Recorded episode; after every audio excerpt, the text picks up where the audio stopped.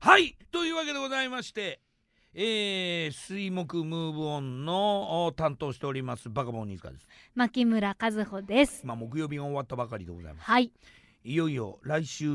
ですか来週の水曜日、はい。えー、茜谷ひみかさんが、はい。えー、おあなあれはリモートで、リモートでご出ゲス演トいただきます。えー、ゲスト出演ということでございます、はい。あこれどうですかね今の心境は1週間前で、とても緊張しているんですうが、ん、推しメンにかっこいいところを見てもらいたいので、ハキハキ喋りたいと思いますもう。これ僕はどうすればいいですか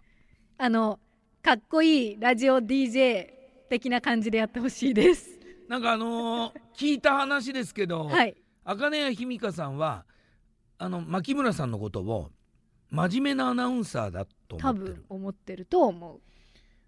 放送を聞いたことがない人にとっては多分アナウンサーのイメージってニュース読んでなるとほどかねいうイメージが大きいと思うのでだってあれでしょ、あのさっきちらーっとあの曲がかかってる間に言ってましたけど、うんあのおめこめのコーナーとか絶対聞いてもらいたくないでしょ大聞かれたくないなんで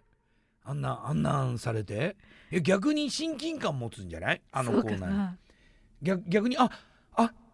ああのってなるかもしんないし、ななんかすごくリアルではいなんかすごく近しい人なんだと思うかもようー。んでも真面目なアナウンサーだって思ってもらってると思うんだ よねだから当日は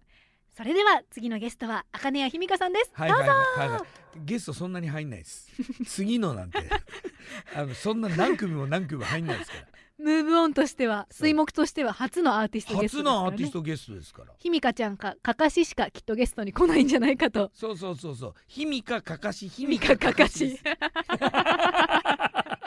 今後ひみかかかしひみかかかしでいきますから。 じゃあ4人っていう日もあるってこと。 そうそうかかしとひみか。そうですね。なんか混ざっちゃって。はって気づいたら。ひみかかし。ひみかかしになってる可能性がございますので、いやあのそういう可能性もあるということなので、はい。えーぜひぜひ来週のね15日の放送をお聞きください。お楽しみに